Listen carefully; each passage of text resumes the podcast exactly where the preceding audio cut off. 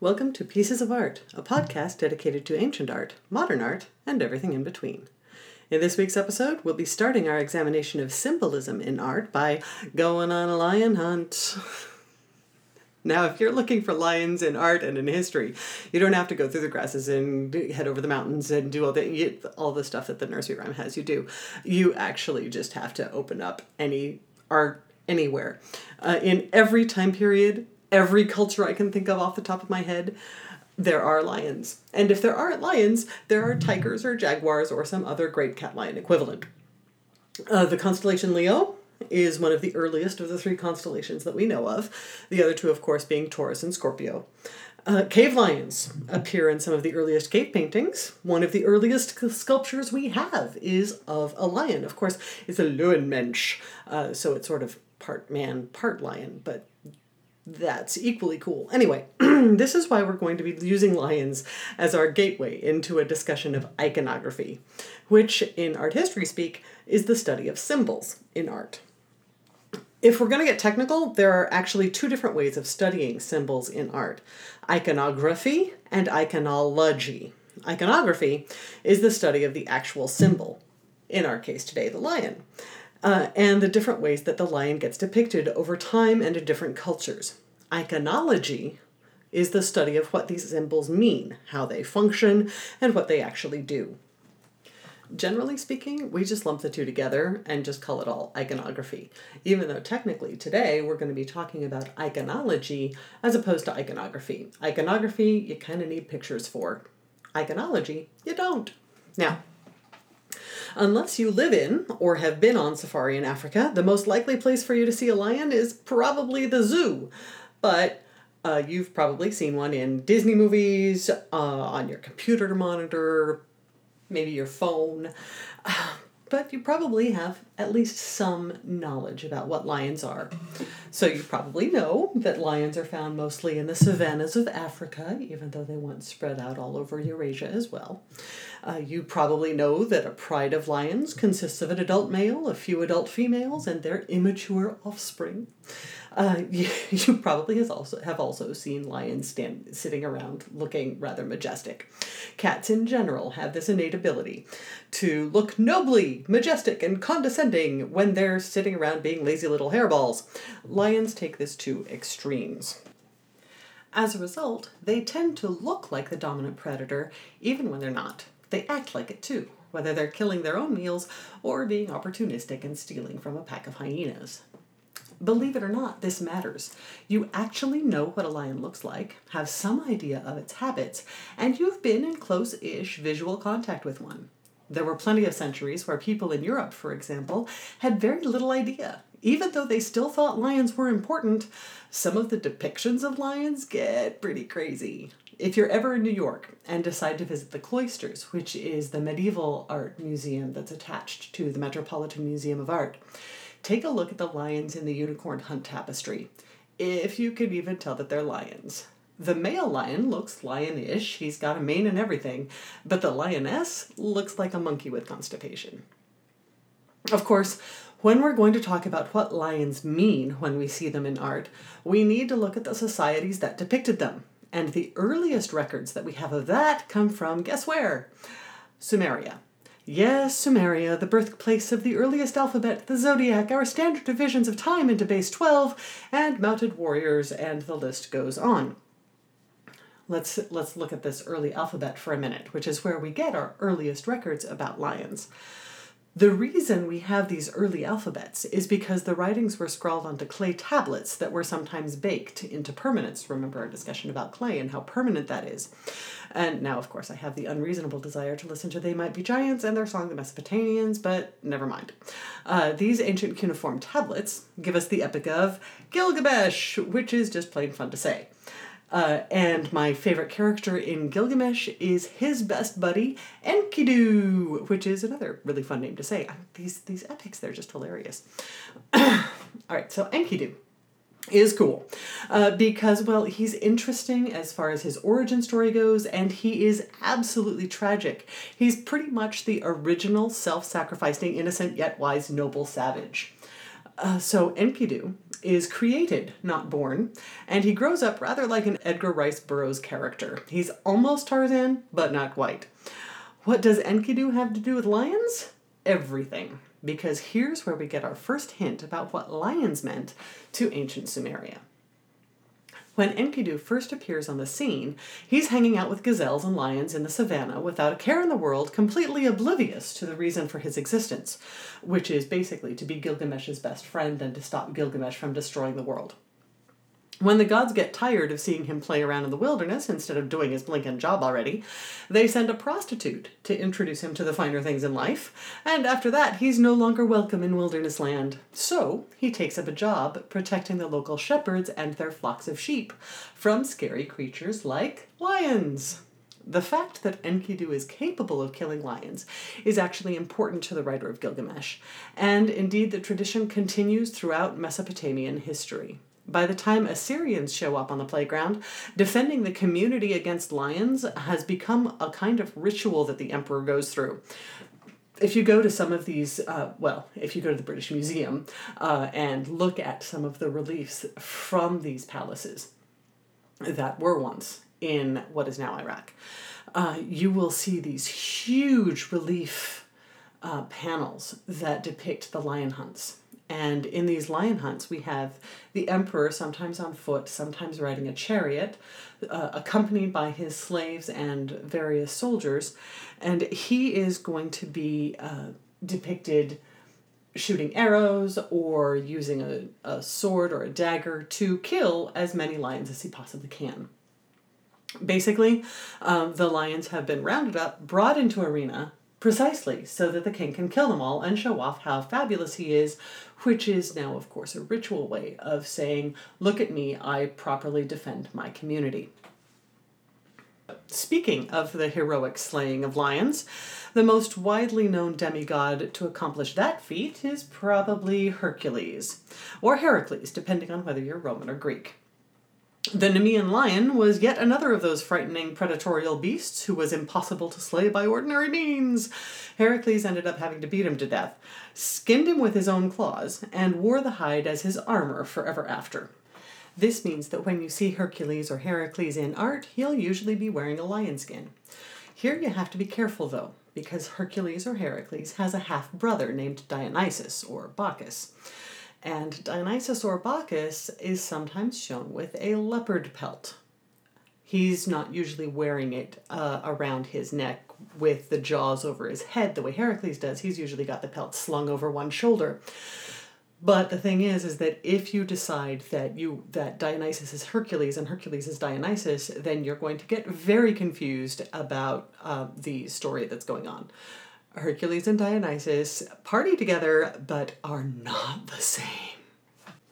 There's a really interesting way in which dominance over lions or over other animals actually gets depicted in early art um, and in symbolism. It's called the splayed figure motif, and it shows up all over the world. Uh, so, at its most basic, a splayed figure is a person who's standing kind of like the Vitruvian man of Leonardo da Vinci, right, with his legs spread out and his arms wide open. Uh, and on either side of him will be an animal. Uh, so when you see a man with his, right, he's standing and he's got a lion on either side, as a general rule, the way they're interacting is he's going to either have them both by the throat or he's going to be putting them into a headlock. Uh, either way, it's a pretty powerful message of dominance and control.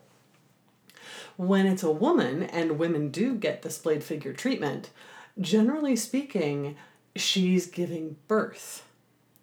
Yeah, while mythological men are going around fighting and killing great cats, women are turning them into pets. A lion fell in love with the goddess Inanna once and ended up dying for her. Actually, just about everyone who falls in love with Inanna ends up dead, but that's a discussion for another day. The point here is that lions might be the archenemy of warriors like Enkidu or Hercules, but they are guardians and associates of women like, well, like Inanna in Sumeria, Artemis and Athena in Greece, Cybele in Persia and Rome. Now, Cybele, in particular, often gets depicted with a pair of lions, either drawing which is another word for pulling her chariot, or placed on either side of her throne. Those lions have their own love story. They were lovers once and human, but now they just hang out with a mother goddess. I guess that means they still get to be lovers, just not in human form. Anyway, uh, oh, and let's not forget Egypt, where there are a couple of goddesses who are also felines. Bastet and Sekhmet both are pretty dangerous deities, and one is a cat and the other is a lion. There is another really important place where lions show up all the time. And I'll bet people who live a, and I'll bet the people who live a few streets down from me have no idea how far back this tradition goes. These sort of neighbors of mine have two big posts on either side of the walkway going up to their front door, and on each post is a rather cute, snarling sculpture of a lion. They're kind of adorable, and I feel like patting them on the head every time I pass them. Most people know about the lions on either side of the entry to the New York Public Library. The Morgan Library has them too. Uh, they seem to come standard with how to decorate your mansion. And, well, there's a reason for this. Lions are the original guardians of the gate right? So they show up in the ruins of a gate from Hattusa in Turkey, above the gateway to the ruins of the city of Mycenae, in the pediments of temples dedicated to Athena and Artemis. And oh, yes, if you like Chinese art and sculpture, you might have seen, or you might have, what Americans tend to call foo dogs. And they usually come in pairs, guarding entries. Chow chow dogs are um, sort of foo dog light. Uh, they are foo dogs are not actually dogs right? They are, you guessed it, lions. And chow chows look the way they do because they were bred specifically to look as leonine as possible. So, thus far, lions are enemies, lions are pets, lions are guardians, but we're not done yet. We haven't talked about lions as heraldry, symbols of personal and public identity. For me, this discussion starts with a nursery rhyme uh, that I learned when I was a kid and just never did get out of my head. It's the one about the heraldry about the kings of Eng- England, and it goes like this. The lion and the unicorn were fighting for the crown. The lion beat the unicorn all around the town. Some gave them white bread and some gave them brown. Some gave them plum cake and drummed them out of town. The lion and the unicorn are, of course, the heraldic symbols for England and Scotland, respectively. We'll save our discussion of unicorns for another day. But for now, we'll just focus on the kings of England and why they decided that lions were going to be their device. Now, in the Middle Ages, when people wanted to know more about the world, they read bestiaries, which is basically allegorical zoology for the medieval Christian. Everything in the natural world, and I mean everything, gets related to some moralizing aspect of Christian theology in these books. The lion, hang on, let me find it. here we go. Oh, goodness, I'm not reading the whole thing. I'll just give you some highlights. All right, here we go. Uh, the lion is proud by nature. He will not live with other kinds of beasts in the wild, but like a king disdains the company of the masses. He loves to roam the mountain tops. If it so happens that hunters come in search of him, the scent of the hunters reaches him, and he wipes out his tracks behind him with his tail, so as to prevent them from coming and finding his lair and capturing him. Ah, and here here we get the allegorical part. So our Redeemer, the spiritual lion of the tribe of Judah, the root of Jesse, the son of David, hid the tracks of his love in heaven until, sent by the Father, he descended into the womb of the Virgin Mary and redeemed lost mankind. Uh, some other fun characteristics. Lions go on and on and on in this thing. Some, some of them only get a couple paragraphs, but lions get lots. All right, uh, he keeps his eyes open when he sleeps. Uh, oh, and here's the fun one. They're born dead. The lioness watches over her cubs for three days until on the third day the father comes, blows in their faces, and awakens them to life. There's a lot of latent misogyny in this stuff. Our author here goes on and on and on about lions and lionesses and allegories about righteousness and evil and sin, and guess who's the evil one? Or rather, the mistaken one. Lions are awesome, lionesses uh, get trapped by sin by accident. Uh, so there you go. Lions are cool and appropriately kingly. Now, not all cultures have lions. Mesoamerica, for example, no lions in the Americas, not in human memory anyway, but there are jaguars. Jaguars are the biggest cats in the Americas, the top predators, and guess what? Yep, these kings of the rainforest were symbols of power from the time of the Olmecs on. In fact, the similarities between jaguars and humans in terms of their predation and their uh, eating habits led these cultures to believe that any jaguar could be a person in disguise. So people could sometimes be jaguars, jaguars could be people, were jaguars. And jaguar pelts were a sign of nobility for Mesoamerican cultures, and that leads to another side note. Always know what culture your art is from. Because if you look at a Bonampak mural and see spotted cats, pelts, and you know that Dionysus, the god of wine, often has got spotted cat pelts, well, you might decide that the Mayans were followers of the cult of Dionysus and therefore big party animals. no. Or let's look at it the other way around. You're familiar with the Mayan theories of were jaguars, and you see Hercules and Dionysus. Well, of course they must be weres, right? One's a were lion, one's a were jaguar. They're wearing the pelts of their animal alter egos. Uh, wrong. So, always pay attention to where and when you are when you're looking at art. However, this does bring up an interesting thing. People like associating themselves with animals. Desirable traits often end up being associated with animals, like having eagle eyes or Hawkeye, who is one of the coolest of the Avengers, just saying. Uh, but for our purposes, leonine, right? What is the what is associated with lions? Hair which means, of course, having a lion's mane for hair. According to the rules of physiognomics, which is recorded in ancient Greece in the Physiognomicon, uh, that wonderful branch of pseudoscience that connects physical attributes to personal characteristics. This signifies able rulership, and the most famous person in all of history to have this characteristic is no, not Richard Lionheart, whatever Disney might say, but Alexander the Great some future podcast will have to be focused on Alexander the Great because the entire world today is pretty much his fault. In fact, our conception of the classical hero is, at least to some degree, based on the legend that is Alexander the Great, the young prince of Macedonia who conquered as much of the known world as he could manage before he died at the age of 33. That mane of glory that you frequently see in historical heroes, uh, those all stem to Alexander the Great and uh, the ways in which we still associate heroism with the mane of the lion. Now, we can't leave our concept, our discussion of lions without a shout out to the cat lady, the modern day descendant of the great prehistoric mother goddess. Ever think of that?